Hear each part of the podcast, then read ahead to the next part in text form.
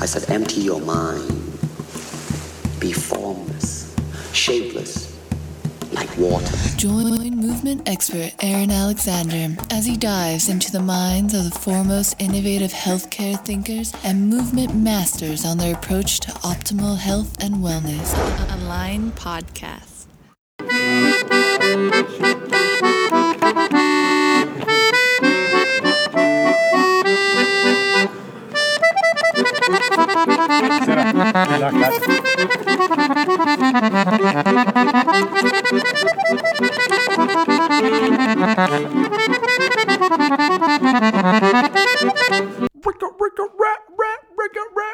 Welcome back to the Align Podcast. My name is Aaron Alexander, and I am reporting to you live from Bend, Oregon. I came back, got back to town. I'm here in my office, um, got things set up. I am super, super excited to be back in town. Um, that accordion music was beautiful man in uh, Venice, Italy, as I was on my way out uh, to uh, catch a plane. It was around like was like 10 p.m. or so, and this this rad fella was playing his accordion. So I broke open my backpack, got my recording stuff out, and uh, recorded him. So that was that. If you tune into the end of the episode, you will hear the whole performance. Really interesting instrument that accordion. Uh, in this today's episode, got to chat with Mr. Jonathan Bailor, the greatness, New York Times best-selling author. Uh, really, really fascinating fellow. The guy is a smart cookie. He's got something like 25 patents under his name. Uh, really fascinating perspectives, and I am very grateful to have him on the podcast today. In today's conversation, we break down the calorie myth, which is his New York Times bestselling book, and um, how he feels about calorie counting and the potential ridiculousness of it, or, or at least unnecessariness of it, and uh, how we can actually increase our food intake as long as it's high quality, complete nutrition, and uh, decrease our exercise, increase intensity, but kind of just retool, reformulate our perspective on movement, on exercise, and on nutrition. This is a important conversation to tune into. People get on down on it.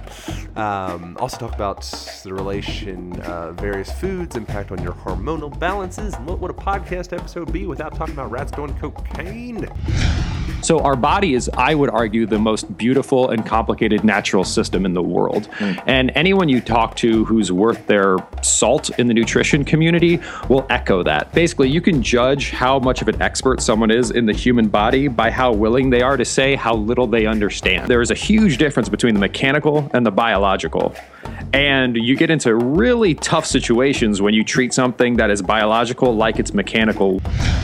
Please and thank you. Utilize the website aligntherapy.com a-l-i-g-n therapy.com on there you will find hundreds of free videos on self-care and functional movement. You will find the self-care kit which is a foam roller, hollow, screw on tops on the outside there. Inside, you put uh, a couple different size myofascial release balls, band, door anchor, everything that you need to be effective with your self care practice.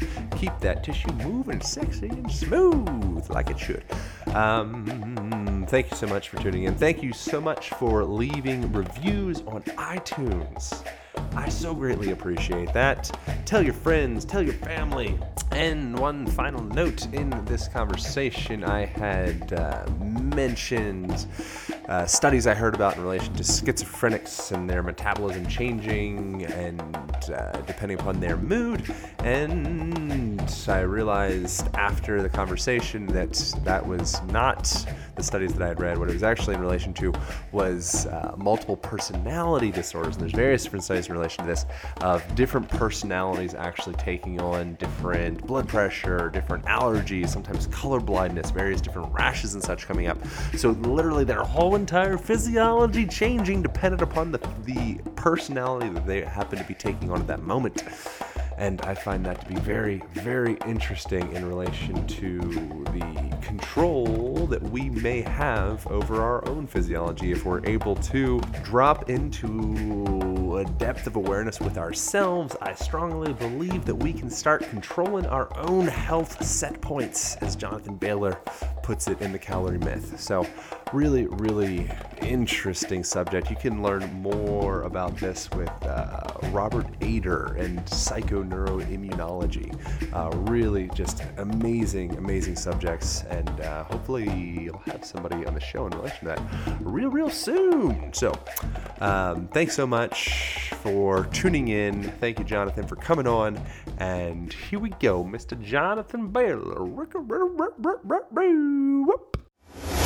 Align Podcast. We're turning into these machines with our perspectives on ourselves, where there's like this this quantified self movement, where it's like how many steps you take and how many heartbeats you have. It's like I feel like soon we're going to start measuring like sexual sensation. Like we had a nine, honey. You know, and one of your perspectives or your kind of your, your your gist, I think, is it's not just about the quantity. It's not just about the number of how much stuff happened. It's about the quality of those events. And your perspective on that comes from um, calories and beyond that. But the book Calorie Myth, which I think is great, I would suggest anyone go out and grab that thing.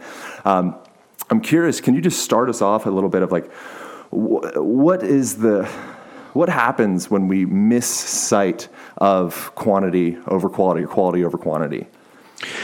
Aaron, you're the first person ever to to use the term mechanistic and, and mechanical, and I you just made me so happy because now I get to say something that I've never actually been able to say on air Yeah, before. please, so please. I, I appreciate that. There's a, there's this uh, book. There's this other book I'm gonna give a shout out to called Anti Fragile. It's by the guy who wrote The Black Swan. Yeah. And uh, he makes the distinction in this book between the fund. There is a huge difference between the mechanical and the biological. And you get into really tough situations when you treat something that is biological like it's mechanical. One really good example of this is with mechanistic stuff.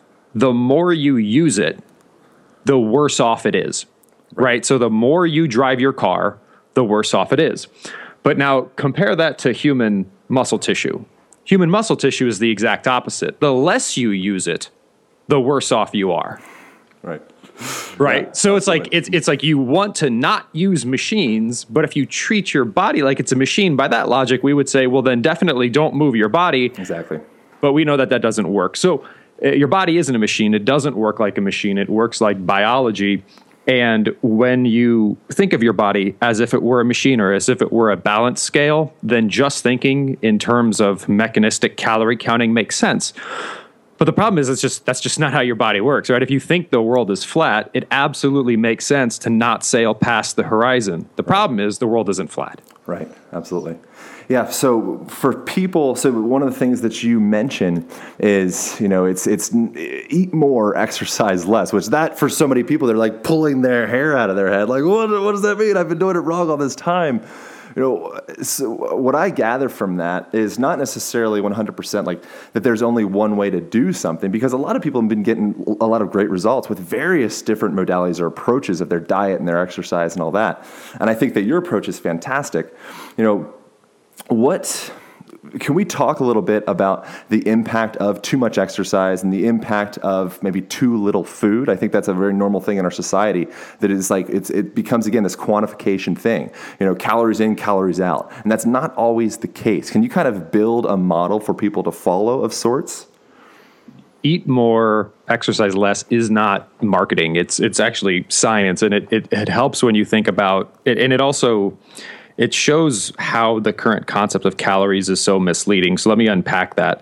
Eating more empty, uh, synthetic calories that are devoid of nutrition is certainly not good for you. But up until about the past 50 years ago, if you told someone to eat more, what they would be eating more of is real, whole, nutrient dense food. Eating more would cause them to take in more nutrition and more essential nutrients. So, what we see in our culture today is just rampant disease, diabetes, cardiovascular disease, heart disease, disruption of the gut flora, hormo- hormonal dysregulation, much of which are all caused by an absence of essential nutrition in the body, right? The, the human body doesn't want to be obese any more than it wants cancer, any more than it wants diabetes, right? Everything in our body is quote unquote designed to keep us healthy and thriving. That's, if nothing else, that's what our genes want to do, right? They want us to not die so that they can replicate.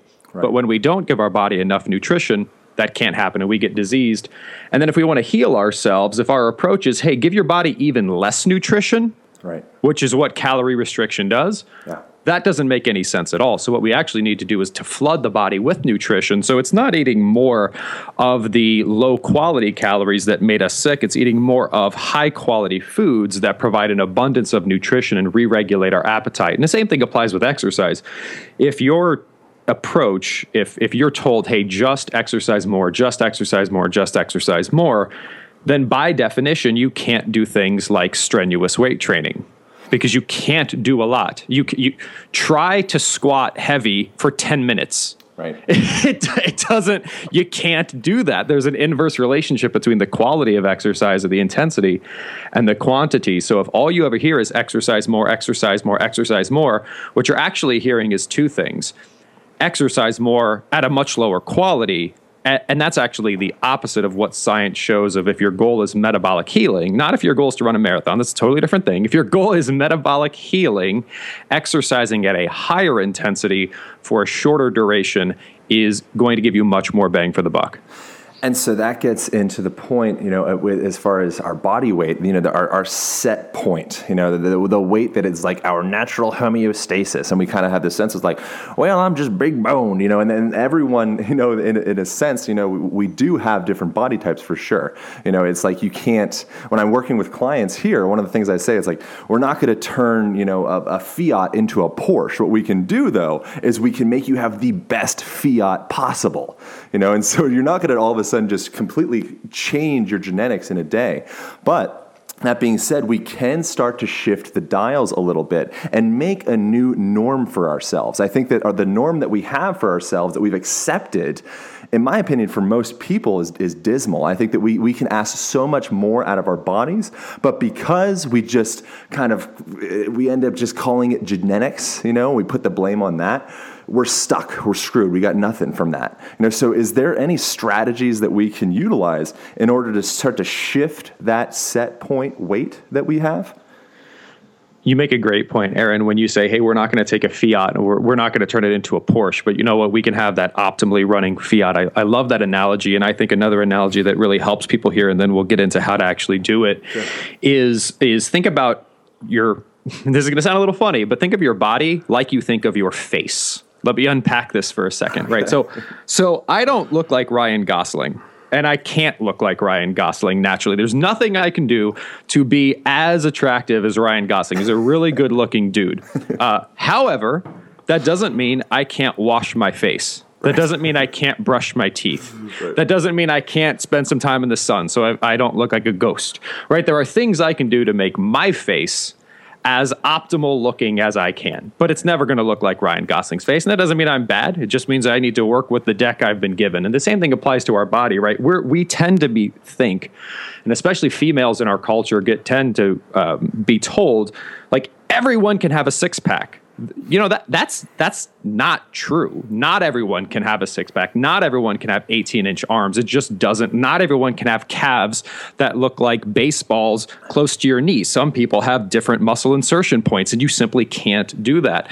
Doesn't mean you're bad. Doesn't mean you're doomed. It just means you got to work with what you have, and you got to love what you have and make the best of it. And, and the way you do that Aaron, is by eating more what I call sane foods, or these are foods that are unarguably going to provide you with the most of that which is essential for human thriving and the least of what is addictive and toxic that are going to really satisfy you, that are going to keep you hormonally healthy, and they're not easily converted as fat by your body. Right. So with the sane foods, I believe it's, it's satiety, aggression, and uh, what is it? Nutrition and efficiency is the is, Exactly. the, is the acronym for that. You know, so Boom. I think, bam. I think um, I'm curious with that. I think satiety that makes a lot of sense. Which actually, we only have 30 minutes, so we can't get into all this. Um, but there are a lot of clever tips for people out there that I can get into another show, or maybe we can talk a little bit about here um, in in as far as food that actually satiates you. You know and i think that that is a big issue is we're so accustomed to eating this sugary you know food or pasta or whatever it may be and it's like i'm still hungry. And then you finish up with some ice cream you know and then all of a sudden you get another hunger pain. What you're not realizing is your, your body is becoming addicted to these sugary substances. And then you look at various other foods and you like fat intake when we're eating fat, we end up getting we end up releasing various different hormones that actually stimulate satiety. We actually get full for a long, long time. You know, so uh, from your perspective on that, that actually wasn't even my original question. My original question was was the, was the the aggression part, um, but. Can we talk about both of those? Because I think both of those are really crucially important. Absolutely, yeah. They're two two of my favorites. So satiety, this is a, this is a big one where it also is where people talk about, well, people that are overweight just eat too much, and, and what they fail to understand is, okay, first of all, seventy percent of the people in this country are overweight. So I I like. It is not true that 70% of the people in the country are just stupid and lazy. Okay, so there is something else going on because 70% of the American population isn't just stupid and lazy. So, what we tend to see is that we have 70% of the population. We actually have 100% of the pop, excuse me, 99% of the population probably does this every day. They eat when they're hungry, they stop when they're full, and they splurge occasionally. Right. I think it's a fair characteristic of 99% of the population. There's 1% that's just eating pints of Haagen-Dazs ice cream and emotionally eating five bags of potato chips a night, there's no question that those individuals are eating too much of low quality food. But that's not what we're talking about because most people don't do that. So how is it that some people eat to their full and stop when they're satiated and splurge occasionally and become overweight and some people don't? Well, as you said, Aaron, there are different to reach that point of satiety is not a thousand calories of X versus a thousand calories of Y, where X and Y are different kinds of foods, will, will yield a much, much different satiety result in your body. We can get into the science. It has to do with protein, it has to do with gastrointestinal stretch. But we can just give a very simple example, which is Pringles potato chips or light beer. Pringles potato chips advertises that once you pop, you can't stop. Right? They're telling you if you eat these calories, you will be hungrier for more calories. Right. Right. And and in fact, light beer was designed to say you can drink beer calories now and not get full. That's the point of light beer. So it doesn't fill you up and make you feel full. Now, clearly, there there is a difference between Pringles, which if you eat 100 calories of Pringles, you just want to eat 500 more calories of Pringles, and vegetables and nutrient dense proteins, where if you were to eat an equivalent number of calories of those foods, you would be full and satiated for quite some time. So it's absolutely the case that one person can eat to, to, if you eat what I would call insane foods, it may take you two to three times more calories to feel the same level of satiety as an individual who is eating sane, high quality whole foods. And, and, then along with that, can we talk about the aggression piece of, you know, the, the breakdown of those nutrients in your body? aggression has to do with this hormonal reaction or the response that those calories trigger and this is this is the one that most people are i would say most familiar with of these four ca- calorie quality factors when we say aggression, we just mean like what happens hormonally when you eat these foods. Is is there just an aggressive rush of, of, for example, insulin and glucose and sugar into your bloodstream, or does it slowly trickle out over time? And this was popularized. Just this this one of the four quality factors was popularized with concepts such as glycemic index or glycemic load, and it's very powerful. But it's one of four factors, and this is one thing that I like to stress because people are saying like, oh, you know, uh, something is is is unaggressive, therefore it's good for you. I, that's one of four things a food needs to have going for it to be good for you because we don't want to cause hormonal spikes, but we also want to make sure that it has, for example, a lot of nutrition with it. Let me just give one example of this. Um, there's a lot of talk about oils and like eat eat coconut oil. Um, now, eating coconut oil is very unaggressive. It doesn't trigger any insulin response because when you eat fat, you don't trigger any insulin to store those calories as fat. Um, it doesn't mean that just eating pure coconut oil is a good idea. Uh, in fact, eating whole coconut might be a lot better of an idea because whole coconut is going to have much higher satiety because it has fiber in it. It's going to be much more nutritious. It's going to provide much more essential nutrients, and that's good too. So we need to look at the whole food. We need to look at the whole picture and not one element. So I try to kind of dance between like metaphor and science when, when, when I'm chatting with people. And because I think it's so important that when we perceive ourselves, you know, like we're, you're saying, like break it down to it's like it's it's like taking care of your face, or break it down, it's like it's it's like a machine, or it's like whatever. You know, people attach to these metaphors because it's simple. You know, when we start talking about things that I want to talk about right now, being leptin and ghrelin, and that hormonal dance between them, can we kind of create a little bit of a foundation for what what is that hormonal dance between you know the satiety hormone and then the hunger hormone, being leptin versus versus ghrelin? Because there's some way that we can actually kind of balance that with our food intake. We can absolutely balance it, but the way we balance it, as we've alluded to, isn't by micromanaging it. In fact, Right. that's where things go off the rails, right? So we there's isn't it amazing that the the world has existed for you know millions of years without any human diddling with it. Like somehow without humans messing with it like animals live and die and nature thrives and they, like it's pretty amazing that somewhat simple processes can result in complex uh, homeostatic glory, right? Nature is beautiful, and nature is not beautiful because a human being tinkered with it. In fact, when a human being starts tinkering with nature, usually bad things happen. So, our body is, I would argue, the most beautiful and complicated natural system in the world. Hmm. And anyone you talk to who's worth their salt in the nutrition community will echo that. Basically, you can judge how much of an expert someone is in the human body by how willing they are to say how little they understand. Right. Exactly. So we don't like we're just like the gut is important. Wow, that that yep, that's pretty important. And we didn't even start thinking about that until you know ten years or so ago. So here's how you do this. You can break it down. You can use science to check stuff, but what you can also do is use a bit of common sense, which is that we have this hugely complicated biological system. And that biological system developed over thousands or millions of years, depending on your belief system. and during that time period, that, that body lived in an environment. And in that environment, there were certain things that it could eat. And when it ate those things, there weren't diabetes epidemics, and there weren't obesity epidemics, and there weren't cancer epidemics, and there weren't dental problems, and there weren't I, irritable bowel syndrome, and one out of three people weren't on antidepressant medications. Right. So, you know, we can science all day. That's what I do, right? I spend all my day doing science. We could also just say, hey, you know what? What did people eat before we had all these problems? And isn't it ironic that, you know, those are the things that also happen to be the most satisfying, the least aggressive, the most nutritious, and the least efficient? Oh, interesting.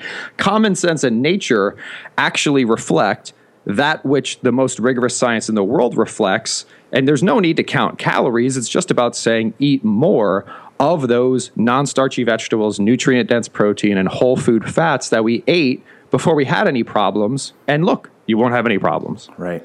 Yeah, I, I couldn't agree with more with, with what you're saying. I, I feel very strongly that you know we, we spawned from the universe. We, we came from the dirt. If you ever listen to like Alan Watts, a great philosopher, you know he says, you know, the earth peoples the same way that an apple tree apples. You know, we came from this thing. You know, and we are perfectly attuned to it. What we have done in the last recent, you know, is pretty much since the like the agrar- agrarian age or since the industrial age or, or farming and industry, we've started to separate ourselves from that, and now we're, we've put ourselves into this human zoo. You know, and that human zoo, it's like when you put a gorilla in a zoo or you put an orca whale in a, in a zoo, you look at it and we see these changes because it's not perfectly attuned to nature because we're trying to replicate it. And that's exactly what you're saying with like with the question of the leptin ghrelin dance. When we get too specific, I like to talk about this stuff because I know people like to attach to it. Know, but when we get too specific with breaking down the environment of the gorilla, you know, oftentimes we miss the big picture of like the gorilla just needs to run out, uh, run around outside in its perfect environment. You know, so from your perspective, I'm curious, what do you see when you're wandering around this human zoo that we are living in? How could we make our zoo better? You know, in our homes, in our towns, in our cities. Like, what's what's like the main points that you see? Like, this has got to budge. The the number one thing aside from calories and not focusing on that is we have to stop losing sight of the forest for the trees. Like exactly what you said. Let me give you one example, which I think most people will find universally true. And this applies to people that call themselves healthy and into wellness and people who don't call themselves healthy and into wellness. There will be this list of things, list of health concerns, list of health priorities. And for most people, if you say, How many servings of green leafy vegetables did you eat on average last week per day? Yeah. You're going to get an incredibly low number. And it's like, I don't care if you're paleo. I don't care if you're vegan. I don't care if you're South Beach. I don't care if you're Atkins. Right. I don't care if you're the United States Department of Agriculture. Everybody agrees that green plants are really good for you and that if you ate more of them, you'd live a lot better. But, you know, we're reading about all these other things we're focused on like does the lining of my can have all this other stuff in it, which you know it might. But you know what else is really important? Eating vegetables. And we're not doing that. and it's so it's like, you know, we, we'll spend two hours on a treadmill, but we won't spend 15 minutes putting a little bit of, uh, you know, green smoothie in a blender and drinking it. So the number one thing I would recommend is until a person can say, on average, I'm consuming double digit servings of non starchy vegetables per day, uh, that, that's the number one dietary priority for me. Yeah. So another thing that I've uh, there was a study I saw where it was I, I, believe it was it was schizophrenic folks and their actual their their metabolism shifted dependent upon the personality or the state that they were in, which that to me what that says is essentially everything that we thought kind of sort of at least gets shaken if not blown out of the water. You know of like our perspective on ourselves the way that we feel how just excited we are to wake up in the morning i guarantee you that has a direct correlation with how well you digest your eggs.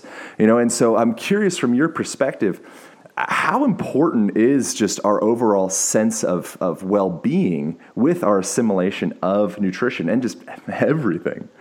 Mm-hmm. I personally haven't read. I, I, mean, and this doesn't mean it doesn't exist. It just means I haven't read it. I haven't read any research on on mood and mood's impact on nutrient assimilation. I have read research on sort of the flip of that, which is proper nutrient assimilation impacting mood. Sure. Right. So I mean, like that's that's that's been studied extensively, which is you, especially kids with ADHD, for example. The kid who is quote unquote has ADHD we take a step back, we look at they're getting 65% of their calories from refined sugar, and we say, right. you know, that kid might not have ADHD. They might just be wired on sugar all the time, and that affects their mood and that impacts their psyche. So the, the connection between from nutrition to brain chemistry is certainly there. And I wouldn't be surprised if the from brain chemistry then to nutrition and nutrient assimilation is also there. I, and I, to your point, Aaron, I've seen studies where, for example, people with multiple personality disorders, one of their personalities will, for example, have high blood pressure and the other one won't. Right. So, so certainly like your mind controls everything, right? And and there are so I would imagine yes, I just can't speak to it definitively. Sure. Yeah, and I think it, with with all that, I mean, obvious, obviously, it goes both ways, you know, and, and obviously the the where your your mood and your your current state impacting the assimilation nutrition. It's for me, it's it's a little bit of an, an opinion thing of like my my felt sense as well, you know, of like when I'm feeling good, it's like putting food into my body, it seems like it just works. I've been in the situation several times where it's like eating out of depression, you know, where a lot of people, it's like, I have a feeling, you know, that when you're in that state of, you know, I'm sad and I'm going to eat this in order to feel better, I, it's just a, it's just a feeling, and I'm sure there's research behind behind it that that does have a, a deleterious impact on you. Just oh, Aaron, well, well, no, and certainly, and and just I mean the way you described it there, I, I heard you a little bit differently, and I can certainly echo the fact that you know if we want to get really brain chemical here.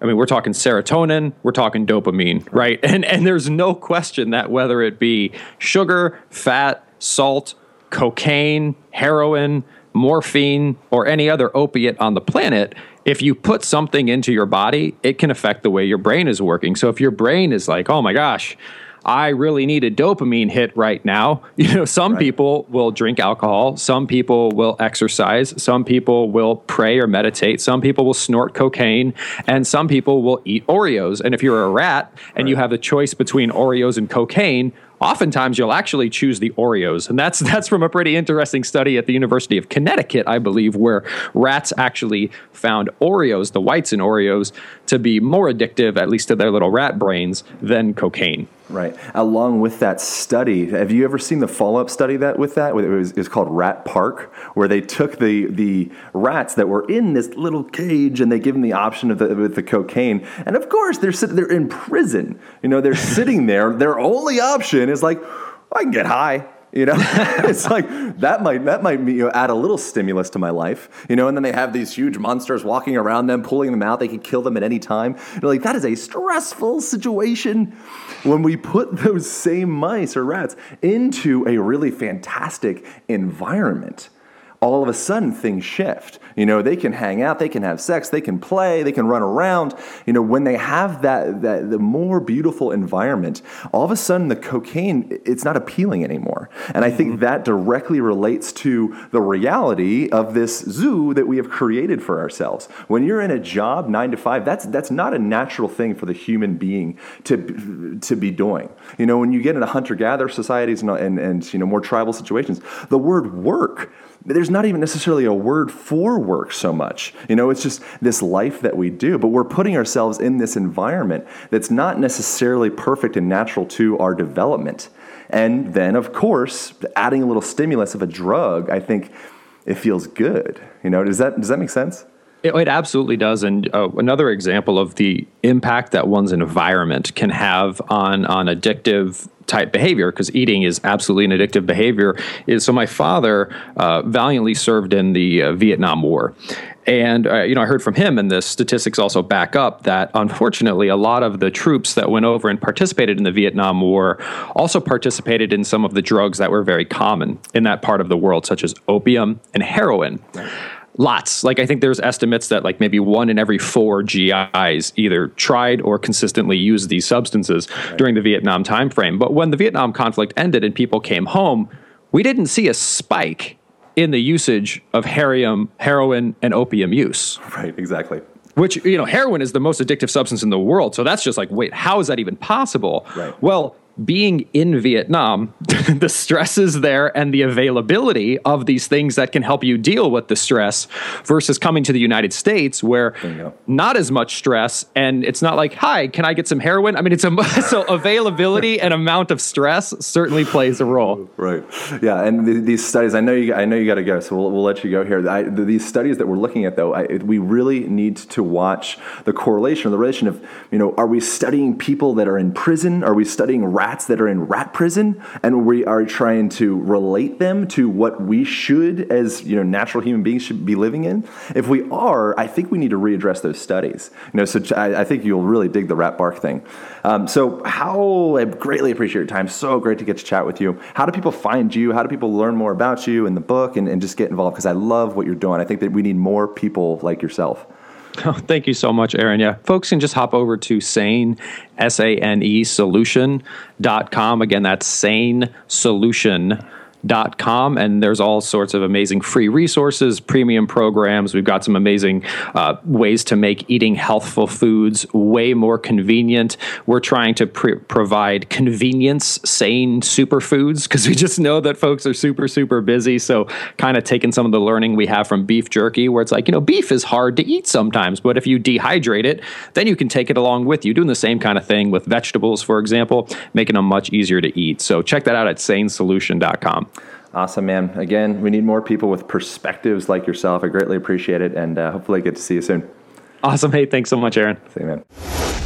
Align Podcast. Thank you so much for tuning into the podcast. I greatly appreciate your comments and your shares in iTunes. They determine the ranking and the visibility of the show, and they make me smile. So I look forward to reading those guys.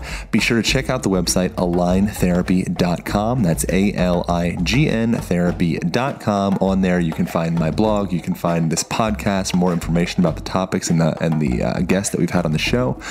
You can find hundreds of absolutely free instructional videos on self care, functional movement, how to get strong, how to get fast, how to get exactly what you want out of your body.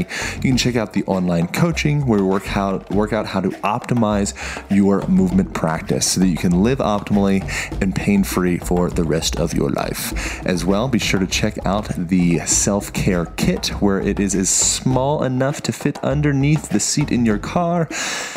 And it's like a physical therapist and a massage therapist all wrapped up into one package.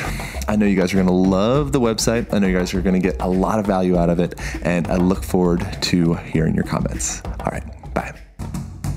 Thank you for listening, and remember to join the movement by subscribing to the podcast. If the information has been helpful, please share and leave your comments in iTunes. Aaron personally reads each one, and it makes all the work worthwhile. Together, we will make a difference and continue to bring more powerful and inspiring messages to the world. Align Podcast.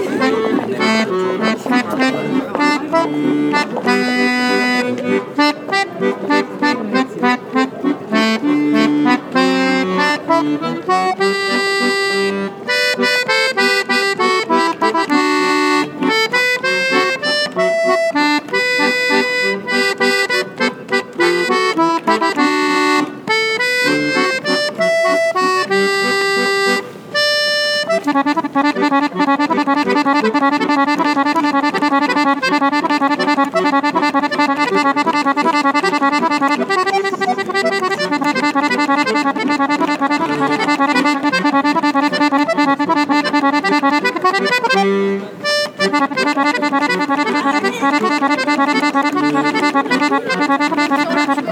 you.